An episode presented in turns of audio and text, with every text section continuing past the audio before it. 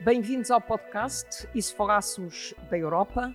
Vamos falar da economia, da política, da investigação, do digital, do ambiente. Mas também da cultura, das línguas, da poesia 30 minutos de conversa séria ou talvez não. Muito obrigada, Alexandra, por ter aceitado participar no podcast E se falássemos da Europa. A Alexandra é deputada, é professora na Faculdade de Direito uh, e uh, hoje vamos debater a influência da legislação europeia na legislação nacional. Embora nós Uh, não usemos muita expressão legislação europeia. Mas fundamentalmente o princípio é a, a, a, orientação política, as orientações europeias, a lei europeia conta. Sim, uh, boa tarde Margarida, obrigada pelo convite. Uh, este é um tema que de facto às vezes é menos falado, parece mais formal e as pessoas, eh, os cidadãos, sentem às vezes que uh, a Europa está muito longe, embora fisicamente não, e que está muito longe e que o que se decide no Parlamento Europeu, por exemplo, não nos afeta assim tanto, sobretudo de perspectiva normativa. Mas, na verdade, quer por força das soluções constitucionais, quer por força dos tratados, a legislação, vamos lhe chamar assim, a legislação da União Europeia eh, entra eh, no direito português e, portanto, na vida dos portugues por muitas vias diferentes uh, e, e, muito, e muita, em muita quantidade e por muitas vias diferentes. Logo à partida, naturalmente, as normas que assumam a forma de regulamento vigoram imediatamente e diretamente na ordem jurídica nacional. Uh, por força Ou seja, da, passam a ser passam lei a portuguesa. ser lei portuguesa. Portanto, não passam, reparem, é uma coisa tão importante quanto isto. É uma norma, um conjunto de normas, um, um regulamento, como se chama, mas que no fundo é um, é um ato normativo, que é aprovado pelas instâncias europeias, normalmente Parlamento e Conselho, às vezes só Conselho, dependendo de, de, se é uma coisa em que o Parlamento Quando é só entra Conselho, ou não. Normalmente o Parlamento é, reage. O Parlamento reage, exatamente, mas portanto é aprovado pelas instâncias europeias e vigora imediatamente na ordem jurídica nacional, portanto, no direito português, na vida portuguesa, sem intervenção nem do governo português, a não ser a que tem no Conselho, naturalmente, e isso é interessante falar sobre essa via, mas uh, sem intervenção do Parlamento português e sem intervenção da promulgação do Presidente da República, portanto, e sem publicação no Diário da República, portanto, entra por publicação no Jornal uh, Oficial, Oficial. Da, da, da União Europeia. E, portanto, logo aí, quando seja um jurista, seja uma pessoa uh, não jurista, seja quem for, quando olha para o acervo de, de normas que se aplicam a, em Portugal, tem que olhar para os que são produzidos pelos órgãos nacionais e tem que olhar para os que são produzidos, uh, para os regulamentos que são produzidos pelas instâncias europeias, porque, como digo, vigoram imediatamente. Depois, há um conjunto de outras uh, normas, mas uh, das mais importantes serão as diretivas, que carecem de uh, transposição nacional através de um ato legislativo nacional, que pode ser lei, decreto-lei ou decreto legislativo de, das regiões autónomas, e que aí deixam alguma margem de adaptação. Ou seja, o governo do país, neste caso o governo português, tem que adaptar a sua legislação às orientações políticas, à decisão política Exato. da diretiva. Portanto, é isso que nós chamamos a transposição, a transposição. da diretiva. Transpor, no, normalmente, é o jargão que se utiliza para, para dizer é que a diretiva vincula quanto aos fins, mas não quanto aos meios. Portanto, a diretiva estabelece um objetivo de política pública, um objetivo, certo. e a forma como esse objetivo uh, uh, é adaptado na legislação nacional ou é prosseguido na, na, em, cada, em cada país, uh, mesmo, em cada Estado-membro, é determinado aí sim simples vias internas. Há uma discussão curiosa em torno, mais técnica, em torno de saber qual é a forma do ato que transpõe a diretiva, isto é, essa adaptação para o direito nacional, se tem que ser feita também por um ato legislativo ou se pode ser feita por outro ato. Em Portugal, por via da Constituição Portuguesa, o ato de transpor uma diretiva tem que ser por ato legislativo nacional, ou seja, lei da Assembleia, decreto-lei do Governo ou quando for matérias de interesse das regiões autónomas, decreto legislativo regional das regiões autónomas. Não podem eh, eh, transpor-se, adaptar-se às diretivas através de um ato que não seja um ato legislativo. O que me parece uma solução interessante e correta, na medida em que o que é que isso implica? Implica que os órgãos de soberania intervenham, enfim, no caso das regiões autónomas não são órgãos de soberania, mas que intervenham na transposição e que haja uma promulgação pelo Presidente da República. Em todo o caso, mesmo no caso das diretivas, na verdade, apesar de haver uma vinculação quanto aos objetivos, mas não quanto aos meios, e de haver essa latitude, uma maior flexibilidade, a verdade é que não é facultativo transpô-las ou não. E, e portanto, dentro de um calendário. E dentro de um calendário. Portanto, eh, eh, mesmo nas diretivas. europeias podem considerar que a transposição da diretiva não foi corretamente feita. Podem fazer, podem fazer, eh, podem verificar se o calendário não foi cumprido Certo. Podem verificar se a transposição não foi corretamente feita e, portanto, e, e em última análise, por uma ação de incumprimento contra o Estado Exatamente. português, a Comissão eh, junto do Tribunal. E, portanto, no fundo, eh, mesmo no caso das diretivas, eh, que deixam essa latitude aos órgãos nacionais, mesmo no caso das diretivas, é relativa essa latitude na medida em que há uma obrigação de resultado na transposição da diretiva. Portanto, por estas vias, além dos próprios tratados, desde logo, claro, que vigoram no ordenamento jurídico, mas esses são mais mais uh, enquadradores e macro. Não, são a Constituição Europeia, são a Constituição sem que Europeia. ninguém queira chamar, ninguém é, queira é, dar esse nome. Ninguém lhe quer chamar esse nome. Houve uma altura em que se dizia que não podia ser Constituição porque não tinha um elenco de direitos fundamentais, hoje até já tem um, um elenco de direitos fundamentais, portanto já uh, uh, dizia-se que para, para haver Constituição tem que haver direitos fundamentais, uma Carta de Direitos Fundamentais e um princípio da separação de poderes. Se olharmos para aí, ela tem já as duas coisas, não é? Exatamente. Eu acho que o, o, a não utilização da expressão é para não dar aquela imagem de federalismo que... Mas o que é facto é quando se fez o Tratado Constitucional, quando ele é ratificado, quando há os sucessivos referendos, um dos argumentos que levou à não aprovação, à não ratificação por parte de alguns países, segundo se percebeu, foi exatamente o facto de se chamar Tratado Constitucional. Tratado Constitucional. Porque o Tratado de Lisboa, que vem substituir o Tratado Constitucional, o texto não tem mudanças só não usa o nome. só não usa o nome é, o simbolismo. aprovado. o simbolismo é importante. É, é curioso, há uma é, isto no fundo para dizer que, por esta via um bocado mais técnica, as pessoas eh, podem, no fundo, ter muitas matérias e ao, ao nível económico, ambiental, eh, coisas até bastante pequenas nos casos, como sejam compostos químicos de produtos, eh, etc. Tudo isso é regulado eh, pela, pela União Europeia, as pessoas nem dão conta, não é? Um, e depois coloca uma, uma, uma, discussão interessante, que é a discussão de, muito bem, a, a legislação que é feita em Portugal, a legislação nacional, é feita pelos deputados que nós elegemos e é feita pelo governo que nós não elegemos diretamente, mas que é, enfim, como sabemos, o, o, o partido mais votado, portanto, resulta de uma eleição uh, para uh, o, o, Parlamento, em que é chamada a formar governo o partido mais votado. E como é na União Europeia? Quem é que participa a fazer legislação? ou normas que depois vigoram cá e, e e o que é que nós temos a dizer a isso? E aí acho que é importante, eh, enfim, eh, dizer e as pessoas saberem que um, ehm, o Parlamento Europeu tem uma eleição direta e, portanto, os deputados do Parlamento Europeu são tão eleitos por nós como os do Parlamento Nacional, Nacional. dentro da proporção de, da população de Somos cada partido. Pronto. Um, ehm, sendo certo que é verdade que o processo legislativo, chamemos legislativo, uh, uh, da União Europeia, tem um órgão, que é o Conselho, que uh, obviamente é um órgão que não existe num Estado-nação, num Estado-nação, não é?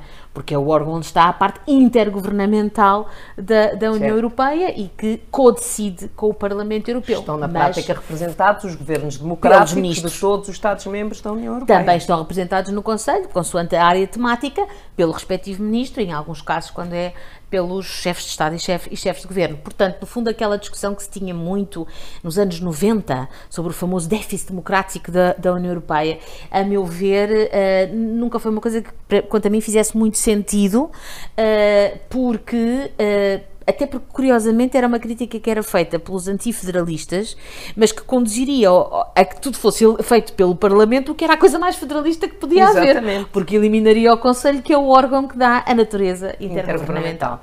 Uh, e, portanto, nessa medida, não, não, não, não, não creio que, que, que, se possa falar, nem do ponto de vista técnico-jurídico, nem do ponto de vista político, num, num déficit democrático da União Sim, Europeia. eu também tenho recusado sempre esse, tenho participado sempre nesse debate exatamente na mesma linha. Também acho que não há déficit democrático. Aliás, costumava discutir isto muito com o António Vitorino, que já teve a oportunidade de estar também neste uhum. podcast e que estava completamente de acordo comigo, porque de facto o processo de decisão na União Europeia uh, tem uma conjugação de uma representação das pessoas e uma representação dos Estados. Estados. E, portanto, é um processo democrático, completamente transparente, porque a ideia de que a Comissão Europeia é não é, é eleita. Sim. A, mas a Comissão também não decide, a Comissão uhum. propõe. E as competências, as áreas em que a Comissão decide, estou a pensar, por exemplo, na política de concorrência, ou da capacidade de negociar os tratados comerciais, mas é sempre com um mandato que lhe é dado pelo Conselho e pelo Parlamento. Ou seja, a Comissão é o órgão executivo. Aliás, é muito interessante que no Parlamento Europeu normalmente nem se diz Comissão Europeia, que foi uma coisa que me chocou, eu já sabia, mas agora, quando ouço todos os dias, choca mais, não costumam usar a expressão Comissão Europeia, dizem a Comissão Executiva. Ah, muito bem. Um, e, e, há aqui um, uma nota adicional que, se calhar, uh, falando agora concretamente de Portugal, as pessoas não pensam que é no Parlamento Europeu. Uh, os, os, os, países, como não podia deixar de ser, têm o peso relativo da sua população. No Conselho, no Conselho não. No Conselho, uh, tem, todos os países têm o mesmo peso para lá, naturalmente, politicamente, haver países mais influentes não, uns tem que um número outros. de votos diferenciado, Sim, mas nunca se vota. Mas nunca se vota, não é? É o consenso, aliás, diz é, o tratado, exato. que acho que por regra funcionam por consenso. Uh, sim, portanto, um, é, é importante que as pessoas, até porque às vezes se diz que as eleições para o Parlamento Europeu são eleições em que as pessoas são menos, eh, enfim, menos motivadas a votar, é importante que percebam que é importante votar nas eleições para o Parlamento Europeu, porque efetivamente muito do que lá se decide uh, vigora agora diretamente aqui.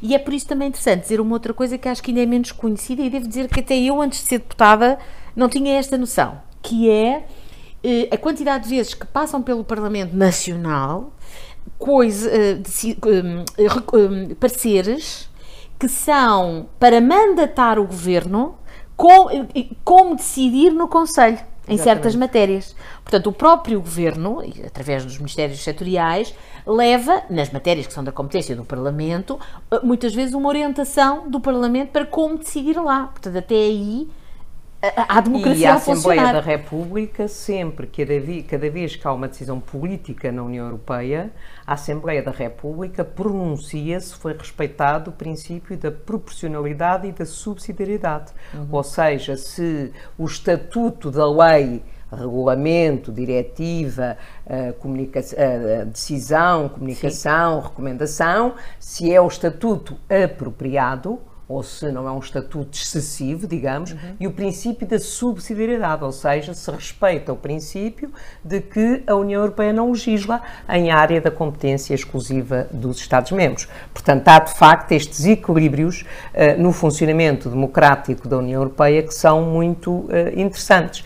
Mas há bocado a Alexandra estava a referir uh, situações concretas, por exemplo, produtos químicos, uhum. o, o, proibir o uso de certos produtos químicos uh, na agricultura, uh, mas há uma área onde eu acho que houve, desde a adesão de Portugal à União Europeia, uma mudança significativa na legislação nacional e foi sobretudo claramente na área do ambiente. O ambiente é, é de facto o setor onde a legislação, as preocupações políticas em Portugal a legislação nacional, as obrigações das autarquias, dos cidadãos, tudo aquilo que foi feito, a matéria de tratamento de esgotos, etc., decorre muito da legislação nacional, da legislação europeia, mas claramente também com financiamento da União Europeia para que esses passos pudessem dar. O que, aliás, se compreende tendo em conta aquela ideia que se, aquela frase que se utiliza quando se fala em ambiente, que é uh, act, act lo, uh, think globally, act locally, não é? Exatamente. Ou seja, o que nós fazemos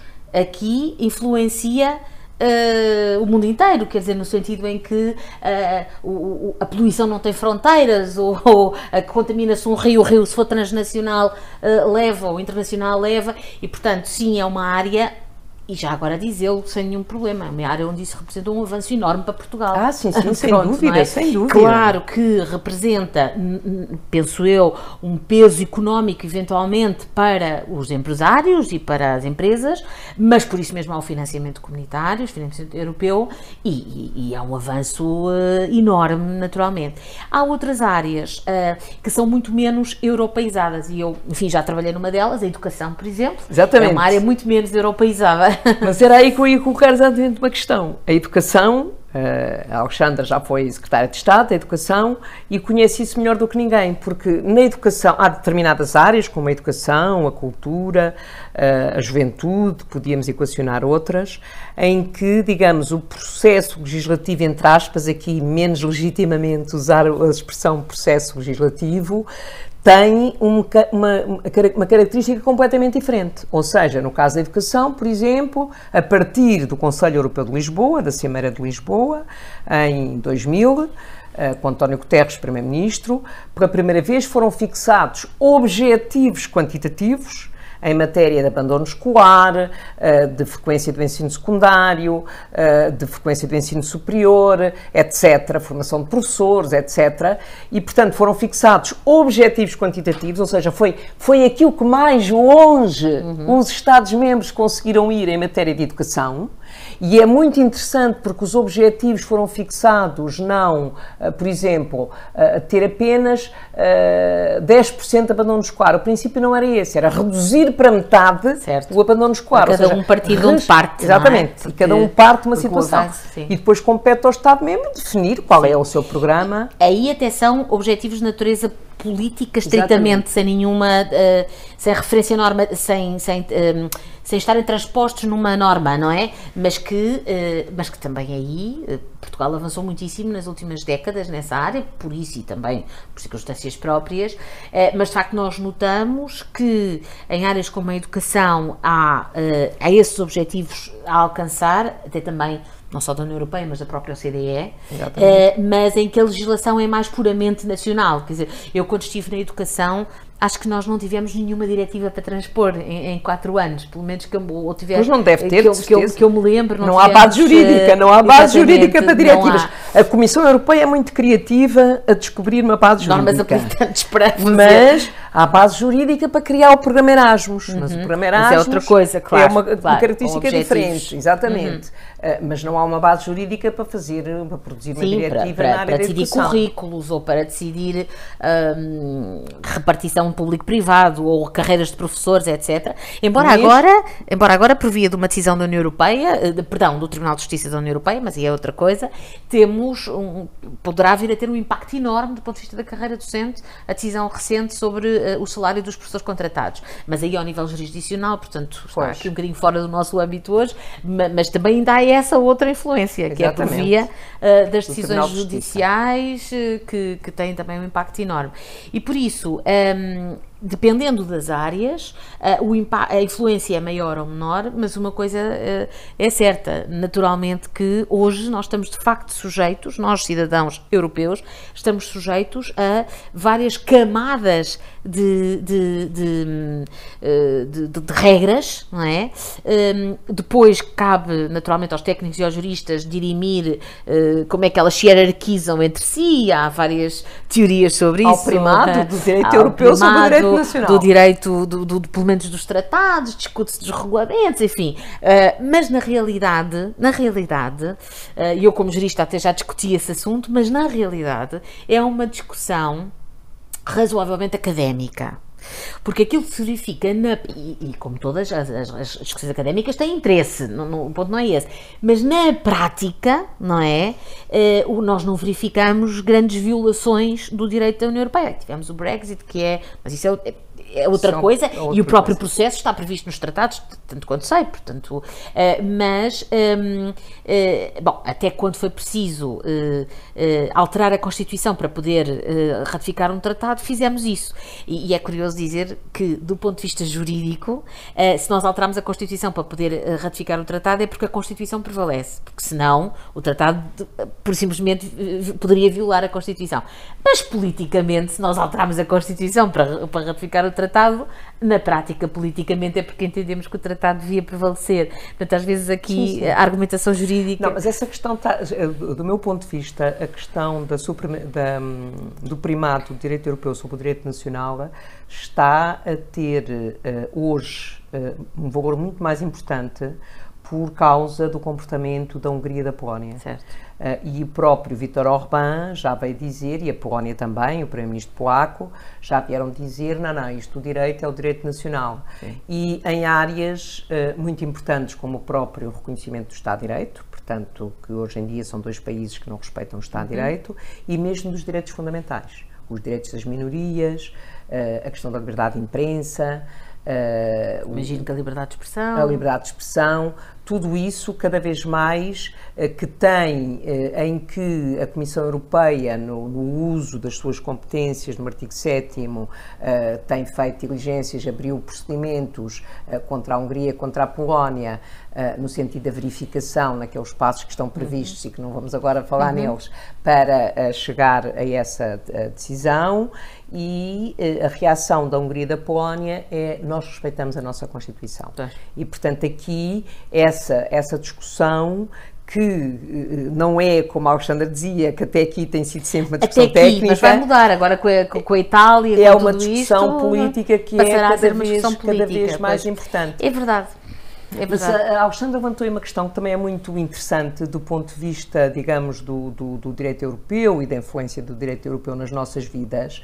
Uh, eu acho que isso também acontece nos países, Alexandre é jurista ou não, mas acho que isso também acontece nos países. Nós temos assistido no processo de construção europeia Uh, em que uh, muitas das decisões do Tribunal de Justiça e que fazem jurisprudência acabam por criar princípios, digamos, que depois são integrados mais tarde nos tratados, quando há uma revisão do tratado a seguir. Uhum e não é, como dizem os franceses, do ofício, não é por como houve uma decisão do Tribunal de Luxemburgo, que é o princípio tem que ser incluído no tratado. Não.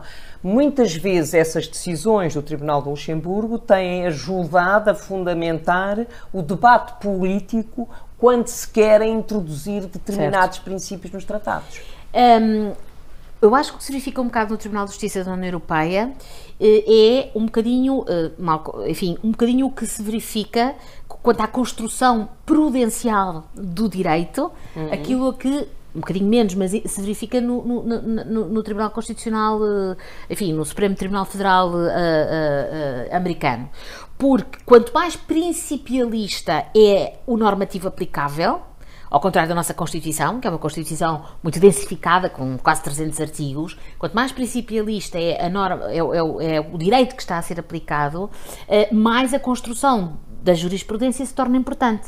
E muitas vezes a jurisprudência vai construindo, não vai sendo só aplicando, vai ela própria construindo, e, e há direitos que vão sendo construídos em função da jurisprudência e que depois acabam por, por ficar nos tratados. Nós agora temos uma situação, mesmo para falar de um exemplo muito atual, temos a questão dos metadados. A questão dos Exato. metadados que uh, primeiro foi o Tribunal de Justiça da União Europeia que colocou algumas dúvidas a alguma legislação nacional, depois uh, o Tribunal Constitucional Português, agora há uma decisão recentíssima do Tribunal de Justiça que parece dar uma outra abertura e estamos sempre a, a, com base em dois ou três artigos do tratado que, uh, cuja, ex, cuja interpretação o Tribunal tem levado mais além. E por isso, por isso é que quando falamos da influência do direito vá da União Europeia uh, no direito nacional, eh, temos que falar da legislação, mas também do papel da, da, da, do Tribunal de Justiça. Sim, mas sim, há pouco eh, eu de facto disse, e é verdade, disse que eu, eu, eu, disse, aquilo que eu disse há pouco foi, foi viciado por uma, uma visão um bocado anacrónica minha. É porque esta questão de, de não haver, da questão ser mais académica do que outra coisa entre as Constituições Nacionais, isto foi antes de, do alargamento a 27 a partir de, não é? Em, em que sim, tínhamos sim, aquela sim, Europa Ocidental, eh, enfim, oriental, tem um chão comum. Central e uh, pronto, quando é do nosso lado, deste lado, é tudo mais ou menos comum, não é? Quando alargou a 27, esses problemas surgiram, porque eram, eram Estados que vinham do, de outro nível de Estado de Direito de, democrático. E de facto agora volta a aparecer. E infelizmente, diria que com o eclodir dos extremismos, até em países onde antes isso não era perspectivável. Fundador da União Europeia, como a Itália. Na Itália, país fundador, na Suécia, que Uh, que, que, enfim, que é uh, um exemplo, é, normalmente um exemplo de, de funcionamento democrático. Uh, de tolerância, de funcionamento democrático, etc. Com o eclodir destas, destes extremismos, vai, é, a discussão vai tornar-se cada vez mais importante, sim, de facto. Sim, sim, que é o que é que, se eu tiver, se um país tiver uma Constituição que, por exemplo, é restritiva face aos direitos dos imigrantes, por exemplo, ou a outros direitos civilizacionais, como direitos das mulheres, etc., como é que isto se vai articular um, e eu aí devo dizer que acho que a União Europeia tem que ser muito, muito forte, muito forte, porque, uh, porque o que caracteriza a União Europeia é este espaço de direito, direito, direitos, direitos uh, de direitos, de liberdade um, e não tanto aquilo que parece que as pessoas às vezes parece ser o mais evidente, que é um espaço essencialmente de ortodoxia financeira. Exatamente, uh, exatamente. Que também é um bocadinho, devo dizer que nessa parte sou um bocadinho crítica, uh, também acho que é um bocadinho, mas não nos esqueçamos que é também outra coisa e essa outra coisa é mais, é mais importante, se calhar. Não, isso sem dúvida. E, por exemplo, quando Orbán diz o vosso conceito de Estado de Direito não é o meu conceito de Estado de Direito, Portanto, nós de facto chegámos a uma situação em que, aliás, uh, o Parlamento Europeu discutiu esta semana uh, exatamente a questão do Estado de Direito na Hungria e do respeito do Estado de Direito. Mas há aqui uma questão muito interessante que nós já abordamos uh, e, e, agora voltou, a mim voltou por causa da questão da, da referência que fez sobre a imigração. A legislação sobre migração é tomada com decisão de todos os Estados-membros. Evidentemente que é difícil, sem dúvida. Uhum. Uh, e, uh, no caso da imigração, não estou a falar de, de, de, neste momento, mas com os fluxos migratórios, com a guerra na Síria, por exemplo, uh, Iraque, Etiópia. Portanto, essa, essa, esse fluxo migratório que chegou à União Europeia a questão não foi não terem conseguido aprovar a legislação foi os países não terem respeitado a legislação, a legislação que eles próprios tinham acordado uhum. na União Europeia. Pois. Portanto, isso aí é, outro, é um, outro, um outro nível, evidentemente. Uhum. Uh, a União Europeia não prende primeiros-ministros, não é? A Comissão, o Conselho, claro. o Parlamento não claro. prende primeiros-ministros se não respeitarem a lei. Mas o mecanismo é o outro. Tem que é? usar os mecanismos que têm na sua. Tem que usar os seja os fundos europeus, seja. Por isso é que nós adotámos um mecanismo que é a condicionalidade de Estado de Direito.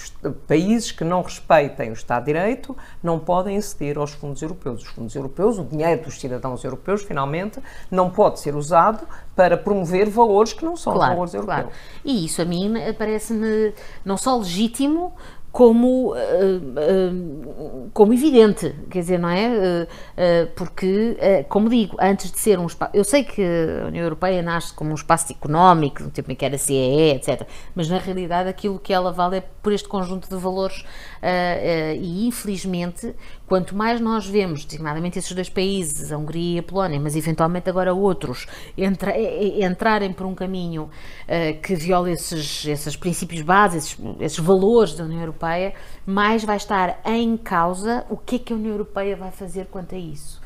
Eu acho que as pessoas vão estar a olhar para isso. O que é que a União Europeia vai fazer quanto a isso? Vai permitir?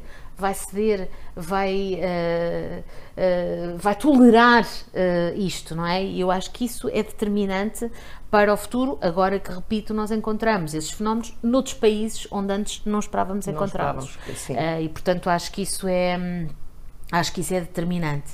Uh, é curioso dizer uma coisa, eu, eu vou dizer é um bocadinho técnico e é um bocadinho voltar atrás, mas dizer que, por via da legislação europeia, até países, era sobretudo a Inglaterra, infelizmente agora, infelizmente porque eu tenho imensa pena, eu devo dizer que no dia em que o Brexit aconteceu eu fiquei tristíssima. Tenho muita pena que a Inglaterra tenha saído, que o Reino Unido tenha saído da União Europeia, acho que era um, um contraponto interessante, uh, enfim, não interessa, tenho, tenho, tenho muita pena. Mas, um, ehm, e eles, uh, enfim, estudiosos do direito na, na, diziam uma coisa interessante, eles que são países do direito não escrito, é? uhum, chamada claro. Common Law, portanto, países com direito não escrito, não tem sequer Constituição escrita, tinham direito escrito por via da União Europeia. O que é também interessante do ponto de vista mais técnico, é verdade. E aliás é foi uma questão e muito foi. tricky, foi uma foi. questão muito foi. complicada, exatamente na fase de transição. De transição. Porque a decisão do Parlamento foi vamos acabar com toda esta legislação escrita por via da nossa pertença sim, sim. à União Europeia. Eu ainda recentemente estive na, na, na, no Reino Unido e um dos argumentos que eles dão, eh, eu pergunto sempre que posso, meio de conversa e pergunto porque. E, e um dos argumentos que é dado para querer sair tem a ver com a confusão de legislação, curiosamente. Eles dizem, ah, é muito confuso, muita, muita legislação, muita legislação. Portanto, é, é, eles que não estão habituados à legislação escrita, não é o que acontece na Europa continental, de, de matriz uh, francesa e alemã, não é? Mas uh, haver legislação. Eu, pelo contrário, sou, gosto de legislação escrita. Sim, sabemos com o que é que, nos, com que, é que lidamos. Exato.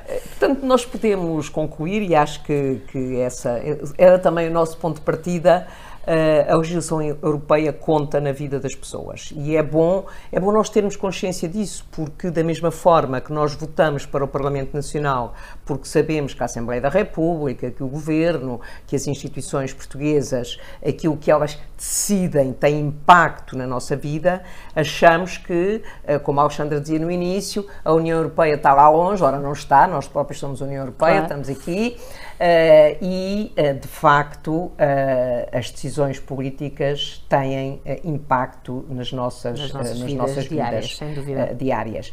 Há um estudo muito interessante que já foi feito há uns anos, não sei se se esse número foi atualizado ou não, mas em que dava que cerca de 60% da legislação nacional é influenciada pela legislação europeia. E, portanto, é bom nós termos a noção que, afinal, é melhor nós não deixarmos, nós tomarmos conta também dessa essa dimensão Sem e dúvida. não deixarmos essa dimensão por mãos Sem alheias. Sem dúvida. Muito obrigada, Alexandra, obrigada, por participar neste, mais, em mais este número do podcast e se falássemos da Europa. Muito, Muito obrigada.